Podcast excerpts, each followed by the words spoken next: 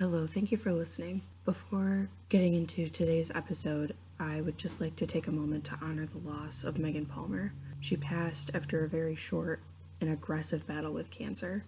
She was the prevention coordinator for the Livingston County Community Alliance, my boss, and my friend. She was a huge advocate for youth and prevention in this community, and her loss is felt by so many. I would just like to take a moment of silence to honor her.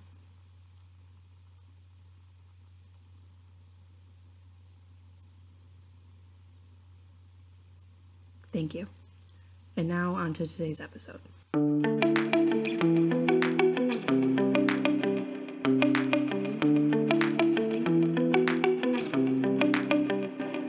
All right, hello, and welcome back to Passion for Prevention. I am your host, Haley, with Livingston County Community Alliance, and I am joined here today by Holly and Jennifer. And we're going to be talking about ACEs, which is Adverse Childhood Events. They are both certified trainers for ACEs, and they're going to tell us a little bit more about what it is that ACEs does and how it can help our community. Hi, everybody. Um, my name is Holly Naylor. I work at La Casa. I am the Director of Family Prevention and Education. So, um, basically, that means that I'm working on child abuse prevention efforts throughout Livingston County. And good afternoon, everyone. My name is Jennifer Tate, and I'm the Director of the Department in Health and Human Services here in Livingston County. I'm responsible for ensuring that our customers receive benefits in a timely manner and ensuring that all children in Livingston County are safe. And then, will you guys tell us a little bit about just the basics of what is ACEs? Um, I guess I can start and just talk a little bit about the ACEs study and what it consisted of. And the term ACEs is based on a study that was conducted by the U.S. Uh, Center for Disease Control and Prevention in San Diego, California. And the ACEs study actually confirms for us with scientific evidence that adversity early in life increases physical, mental, and behavioral problems later in life. And I think that's something that we deal with every day in the department because we're continuously doing investigations in regards to child abuse and neglect and trying to ensure that as the children grow older that they're able to be productive members in the community. What we do know is that our study uh, consisted of over 17,000 study participants in San Diego, and ACEs falls under three different types. The first type is abuse, which obviously um, consists of physical, sexual, and emotional. The second type is neglect, which is emotional and physical. And then the third type is household dysfunction. So that would incorporate things such as domestic violence, uh, divorce within the household, mental illness, incarceration, things of that sense. Uh, what we do know, and the state of Michigan has on their fact sheet that 28.5% of children up to the age of 17 have experienced at least two or more ACEs. And when you think about that, that's um, that's a huge challenge for us as professionals to start to deal with because we're talking about kids from birth to 17 who have already been through traumatic events that are going to have an everlasting effect on the type of adults that they become. So, some of the things that we're working on in Livingston is for us to be able to decrease the number of ACEs with children so that we can ensure they live a healthier lifestyle. And that's right in line with what this study um, talks about. And because it is scientific evidence that it was based on, we know that it's factual and we know there's things that we want to look at, some of the things we may want to address besides some of the factors that I've already discussed are things that could affect kids in a negative manner. So if we wanted to talk about maybe the incarceration of a parent, a lot of times individuals think that there shouldn't be any contact. We should just cut that contact off. But really, we need to look further into it and say, well, we already know that the parent has been removed from that child's life, but do we still want them to be able to have that bond, be able to have that connection, the ability to actually talk to that parent so that they can still build that rapport and engage and feel that they're wanted and have somebody to speak with? So, um, those are just the basis of the study, and I think that Holly probably can go a little bit more into depth about um, epigenetics and what that means. Sure. So, the ACEs study, um, like Jennifer said, it, it put that scientific backing behind, I think, what many people kind of assumed from before, which was if you have a hard childhood, you may have difficulties later in life. So the ACEs study just, just gave that real evidence that, um, yes, in fact, that's true.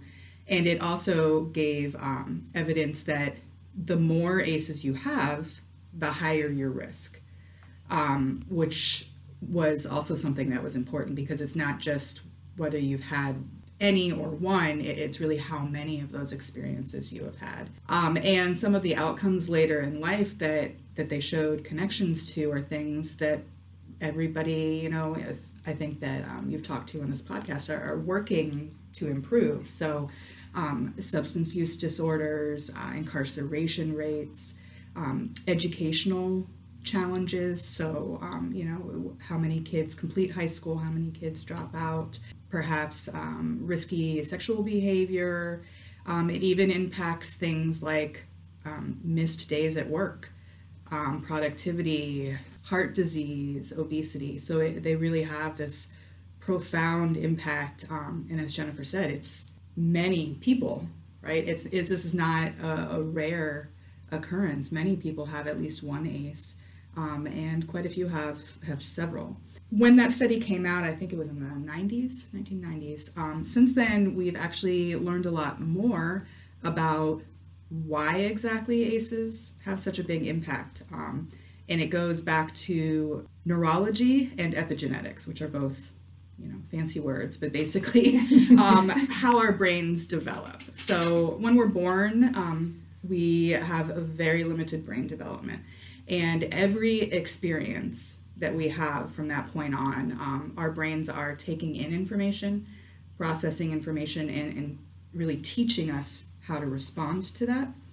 So, for example, a child who during infancy and young childhood um, receives attention when they need it, when they have a responsive caregiver who brings them food or makes sure they're comfortable, makes them feel loved, the the neural pathways in their brain, their brain literally builds pathways that they um, know the world is a safe place.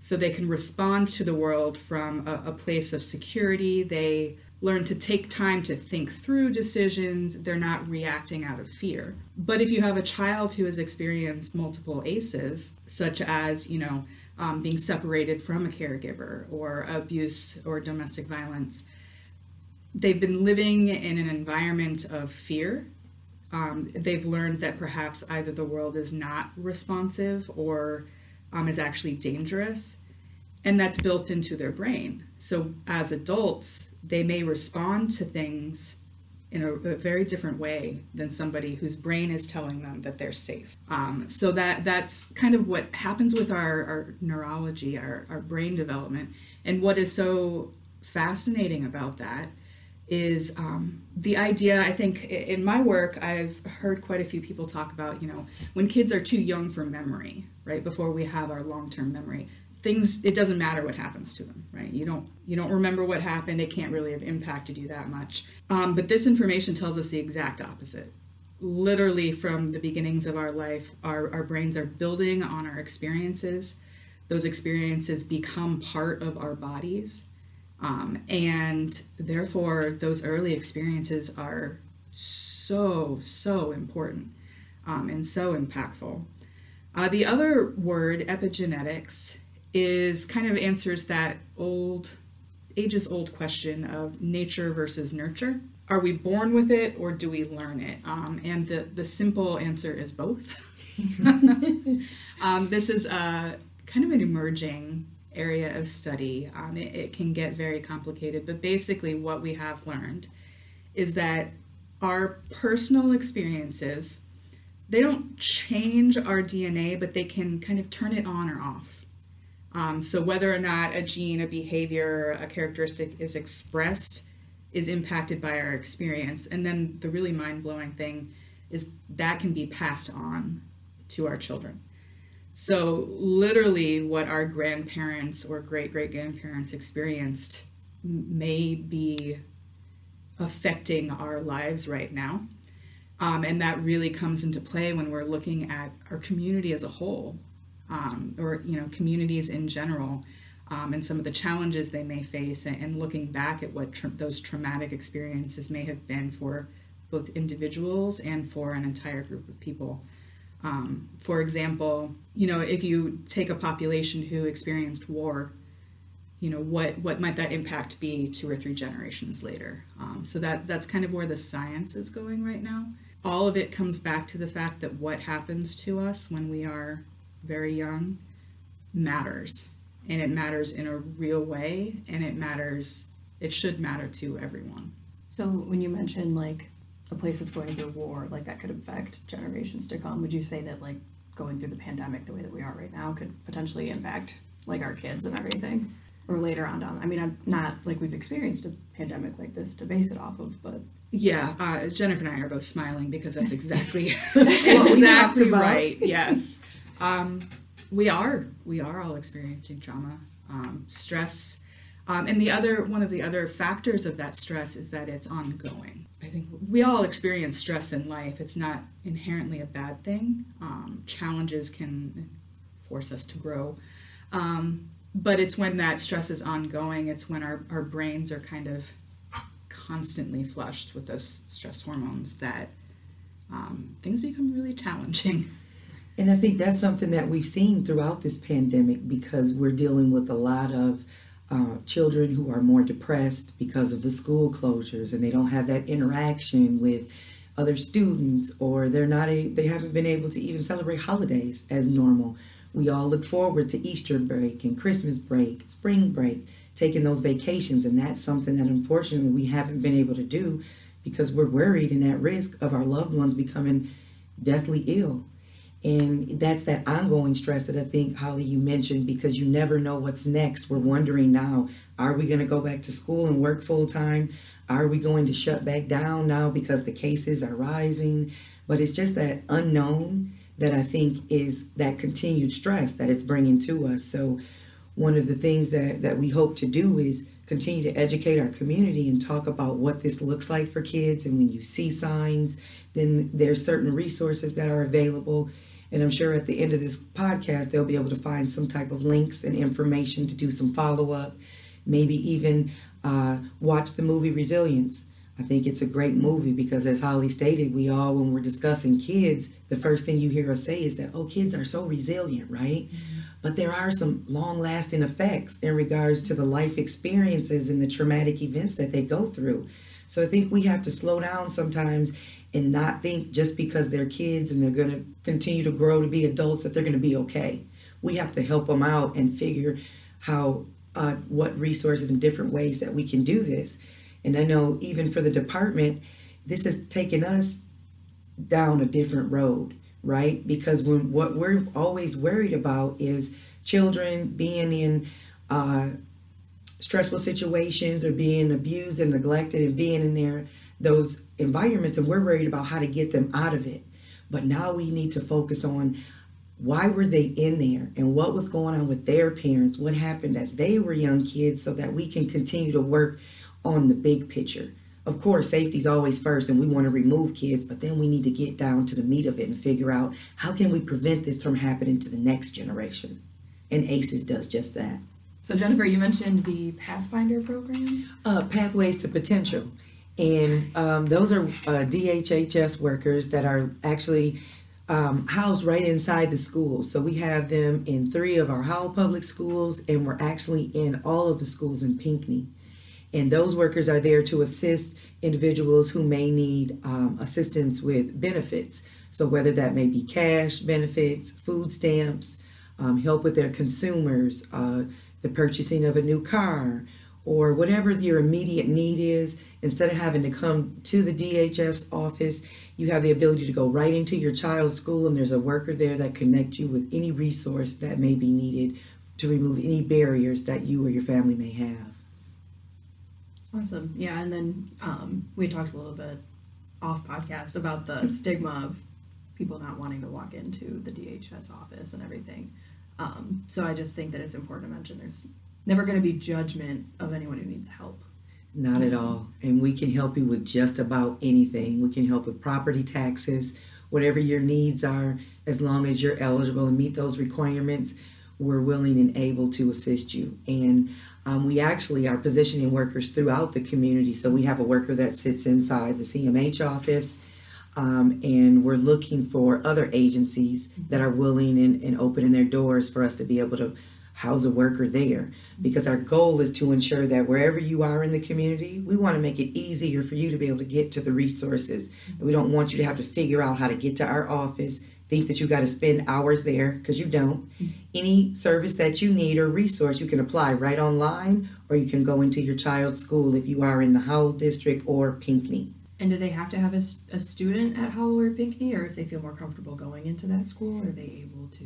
You do not. If you live in the area and you're close to a school, please feel free to go in there, and those pathway to potential workers will be there to assist you. Awesome. Yeah, and mentioning the stigma, I just like to let everybody know, um, you know, these challenging experiences happen to everyone. You know, they happen in all. You know, at La Casa, we we support community members from every town, every school district, every um, corner of the county. Um, so just know that you aren't alone. Supports are there, and and we really want to um, to help you and and so just yeah that that issue of stigma is is so big here um, And I think probably part of that issue is because although Livingston only has a 3% poverty level, we still do have individuals that have those needs. So, you know, it can change for anybody at any given time. And I encourage you, if, if you do have a need, to please reach out. You can reach out for services on uh, the link on your smartphone, which is our MI Bridges link. And you also have the ability to come into the office where we have kiosks if you need some assistance. So feel free, don't hesitate to reach out. We're only a phone call away. yeah and we do recognize it's really expensive to live here so even if you are above that poverty level um, you you may not be able to you know there might be ec- significant economic stressors and there Yes. are programs in the community um, people will do their best to you know like gleaners food pantry um, they'll they're they're there. They'll provide you with food. You don't need to be at poverty level to to get that kind of support. So um, just because you you feel like maybe you wouldn't qualify reach out. Yeah, and definitely. will you know people will will do everything they can to support you. So jennifer mentioned resilience and um, that's the that's the hope in all of this i think. Um, because we know that I mean, number one you can't go back in time and, and change the experiences that people have already had. Uh, and number two we're never going to be able to prevent every traumatic experience from ever happening.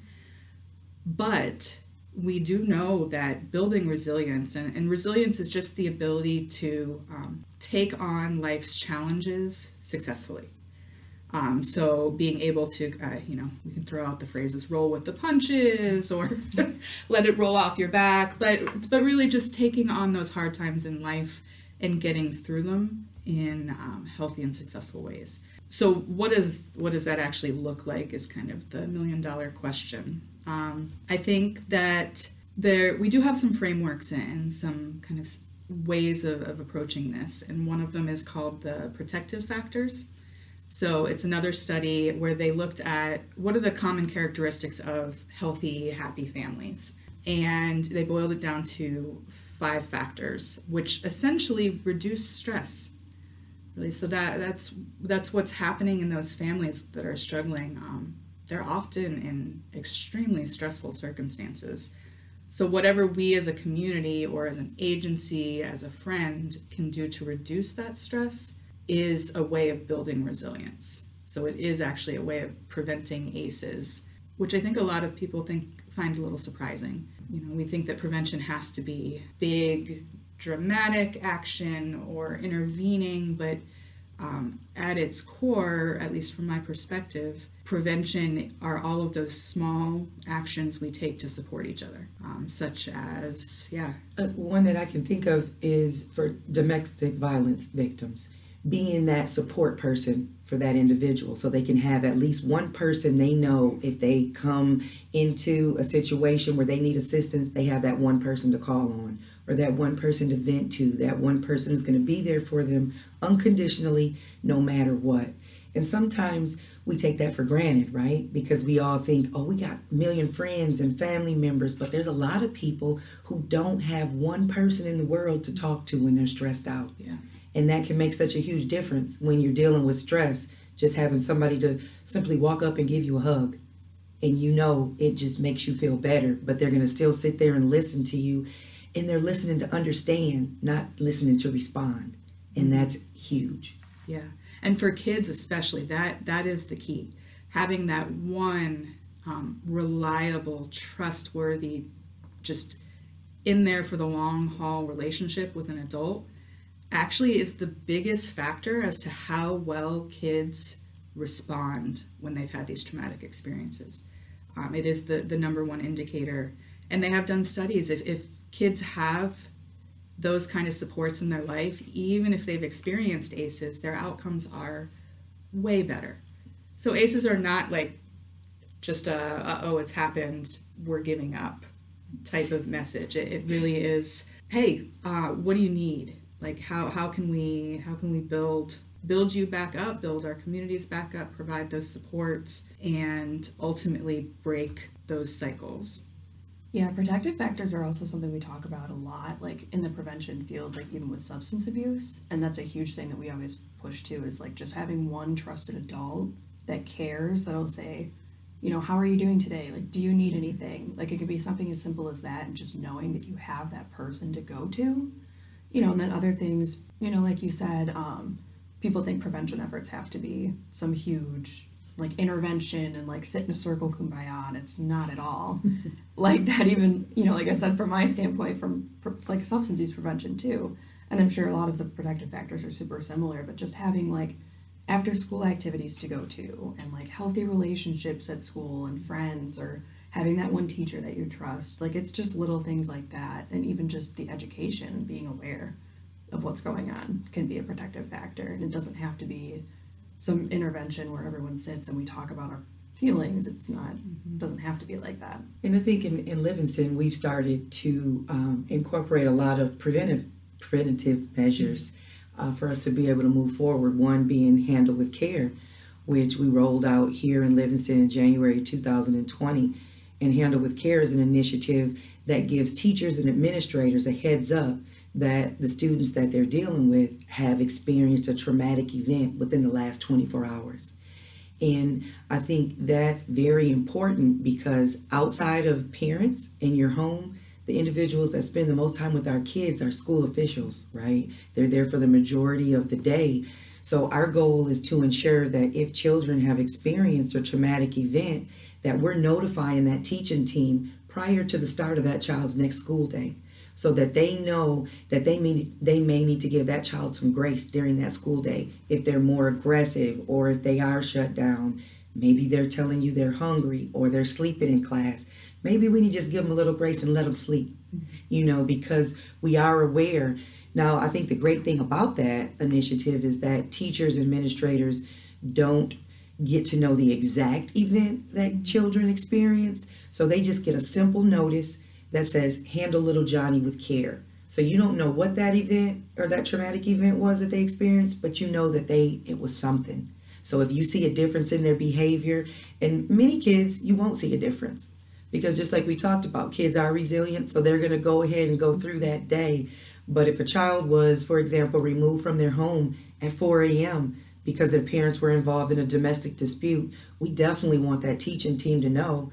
So if little Johnny is aggressive, give him grace because at the end of the day, what we want him to be able to do is remain in school and get his education. We don't want him just to be taken out of the classroom and sent home because then he's put right back in that same situation.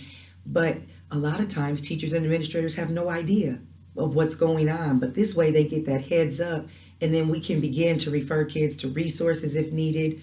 Um, it's a partnership that's actually between law enforcement, the schools, and community mental health.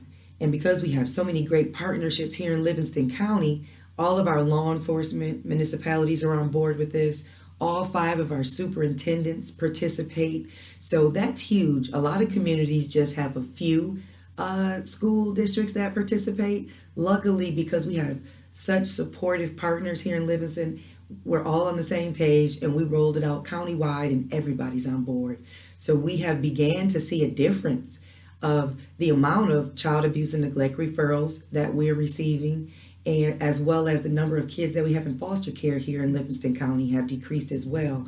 So our goal is to continue to bring preventive measures such as handle with care to be able to decrease the number of ACEs and assist kids in hopes that they're able to remain in safe environments.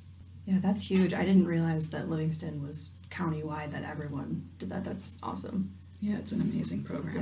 Yeah. I think that's great too, because then, you know, if teachers know that someone had, you know, a bad night, um, or they went through an event, that if they do have that outburst or something, we're not punishing the child for, you know, maybe they have an aggressive outburst and it's not, you know, go straight to the principal's office because it's that child is expressing Exactly. the way that they know how to or that they've seen or just the only way that they can think of. And so punishing them for that i think would be you know 10 steps backwards from what they need.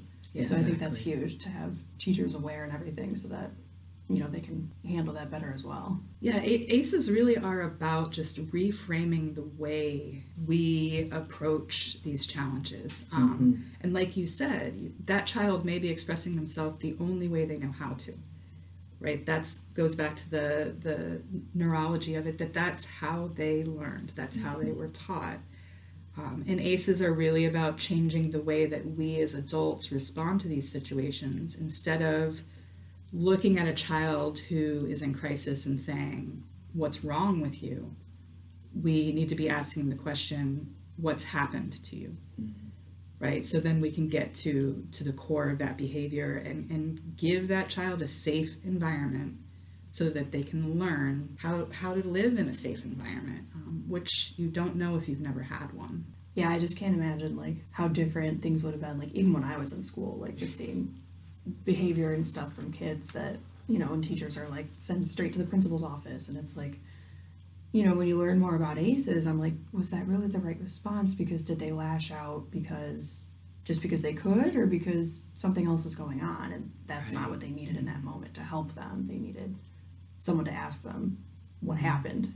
You know why are you lashing out not punish them for what they've done And the movie Resilience that Jennifer mentioned really um, brings focus to that and the difference, the incredible difference that those supportive adults in an educational environment can make, not just for those students, but really for a whole a whole school, a whole community. Um, you know, and going back to the the prevalence of ACEs and the impact they have on so many people. I think one of the challenges when you're working in, in the field of prevention is that we all kind of have our own little focus. You know, so we have maybe like substance use prevention services or child abuse prevention, homelessness prevention, um, you know, the educational interventions to keep kids in school. And ACEs gives us a common ground, right? Because the adverse experiences when you're a kid impact all of those areas. So it's a, a place for all of us who care about these issues to come back together and say, hey, we can work on this together, um, even to the business community. So shout out to the business community. Um, this is here's your buy-in. Um, if we if we reduce or eliminate ACEs, we are going to have more productive, healthier workforces. Um, we're going to have better students. We're going to have healthier parents and, and fewer calls to DHHS. Um, all of the good things. Yeah, I mean that's a huge reason. Like I wanted to talk about ACEs on the podcast because I know like typically we fo- we focus on you know substance abuse prevention in youth, but substance abuse problems don't normally just come from nowhere. You know, we know that a lot of the times they are linked to mental health. Like our last episode, we focused on anxiety and mental health because mm. a lot of the times, you know, like it comes from somewhere. You know, and especially right now with the pandemic, we're seeing a huge increase in youth substance use because of that's how they're coping with things. And so it, it definitely all ties back. Like you said, it gives a common ground for everyone, like what the kids go through and everything. And even, you know, what their parents could have gone through and passed down also just impacts so many different things, especially when you get into mental health, because mental health can affect every aspect of your life, including your physical health, Yes. which is huge. Exactly. And I think one of the, the statistics that made me want to dig in and learn more about ACEs was the fact that children who experience six or more ACEs are 20 times more likely to co- attempt or commit suicide. And we all know that suicide is an issue that we're dealing with in regards to teens and young adults. And it's just, to me, that um, it really resonated. And, and I guess for the better part, made me feel really sad because you worry about kids on a daily basis and you want them to understand that there are people, there are resources that, that we have that can assist you and, and we truly do care about you. So I, just want to take some time to tell everybody who's listening if you don't have one person or if you're able to be that one person for somebody to reach out to, please make sure that you you do that, that you're that one person for somebody that's around you to be able to talk to, vent to, or just be able to walk up and, and get that hug that they may need. Yeah, and there are many caring people in this community. Um, you know, for youth, there are resources like the Connection. Um, I know that you know teachers, librarians, um, whoever whoever you have in your life, and if you don't have anyone in your life, let us know. We'll we'll find a space for you to feel welcome and included. Everyone needs that, and I think that's part of what has been so challenging about this pandemic is that we're separated from our spaces, and that's really hard. Yeah, we also have um, project success counselors in all of the high school and middle schools, and they help run groups and everything for students to attend as well, which is just another outlet to you know Yeah. express yourself and talk about what you needed to talk about. Yeah, and there there are resources, so we encourage you to reach out. Um, we would love to either be that person or connect you with that person or assist you with being that person, wherever you may find yourself. Most definitely. And so if you if you are a business owner, if you're a school official, if you'd like to learn more about ACEs, um, Holly and I are both master trainers for the state of Michigan. We're willing and able to provide that training to you or your staff. And we'll make sure that you have our contact information at the end of this podcast because we're overly excited to share this information. Very true. We would love everyone, everyone in the county to know about this. Um, and to be as excited as we are because it, it just it provides hope. It makes me feel very hopeful which is it's good. It's good. One other thing I wanted to talk about was I personally took the ACEs quiz, and there were things on there that I would have never considered to be like an adverse childhood event, like things that I never would have considered to like impact my ACEs score. And then after watching the TED talk about it and learning like kids with an ACE score of six or more are also at risk for like heart disease and all these like other physical problems that like I never would have even mm-hmm. considered to have a problem like mm-hmm. and so it's just it's crazy to me how easy it is for someone to experience an event like that and just not even not even know but have it impact you for the rest of your life. You know what what can people do either as an adult or if you know if it's a kid and you're realizing you have a higher aces score or anyone listening that you have a higher aces score is there something that you know you can do to help minimize that like that risk that you have? Like is there anything that you guys see that would be something to help? Like maybe you don't get close to heart disease because you've helped deal with some of these problems. So relationship is really key to that. Um, they have they kind of the second part of the aces study was looking at outcomes for kids who had that supportive environment um, and it's really remarkable the difference in those outcomes so it having those positive relationships in your life lowers those risks quite a bit um, but that's it, you bring up a really good point in that most adults are walking around with one ace, two aces, and more. Um, so what do they do, right, with that information? Um, and I would say so, to a certain degree, it, it depends on where um, your aces are coming from. Um, you know, La Casa is available for survivors of domestic violence or child abuse at any point in your lifetime um, you know, working with professional counselors. Um, you can, uh, I'll say you could contact me for more information, um, and then I would you know, Jennifer's nodding her head as well, just to support you in that and kind of give you some direction. Um, again, we can't undo things that have already happened, and we don't. I mean, we don't want this information to be to have like a negative effect, Right. right. We want you just to recognize that you have experienced some ACEs and that there are outlets for you to discuss what the challenges may look like for you later in life. Yes. So, and that awareness hopefully is a little, a little helpful. I think we all ask ourselves to a certain extent, like, why am I like this? why did I do that? Um, so maybe it, it, you know, a little bit of insight in that Can direction. answer some questions. Yeah. yeah, I just feel like that's a huge like like when I first learned about it was like, what do I do now? If I found out that I have all these aces and um you know, and I'm sure for anyone, but I think it's also huge to know like because of all the things I didn't realize were considered adverse childhood events, like how many other people have also experienced these things and Exactly. like everyone Yeah. I feel like to some extent has experienced something. Or we So don't even realize how Right. they connect to other things. Like because Right. maybe you experienced domestic violence, now you do have all these health issues later in life, and you would have never even known that there was a connection between the two. Right. But I think it is a little overwhelming. A lot of times when we do this training, because there's all social work professionals in there, and when we do this ACEs, everybody's like, "Oh my goodness, I can't believe I got four or five ACEs."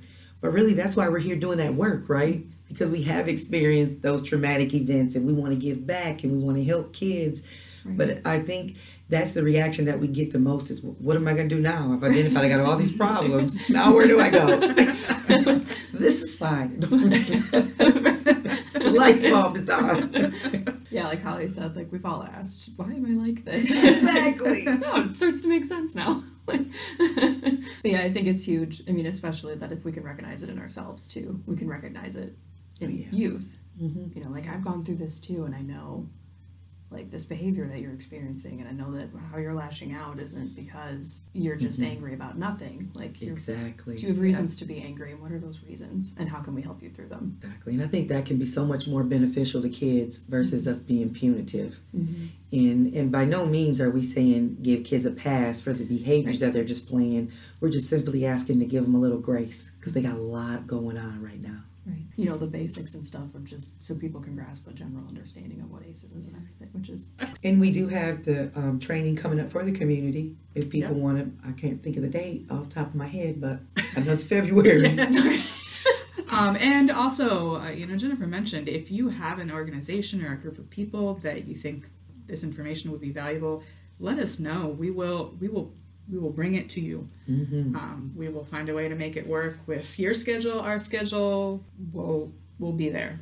All right, thank you guys so much for coming on the podcast today and for sharing all that information. I'm going to link um, both of your emails as well as websites. I will also probably link um, the ACEs quiz just in case anyone is curious to want to check out what their ACEs score may be and be as surprised as I was. um, so I will link that as well, as well as on our website at drugfreelivingston.com. We'll have all the same information as well. So thank you guys both for coming on today. I really appreciate it. Thanks for having us. Thank you. Thanks. Thank you, everyone, for listening, and a huge thank you to Holly and Jennifer for coming on and talking with me for the podcast.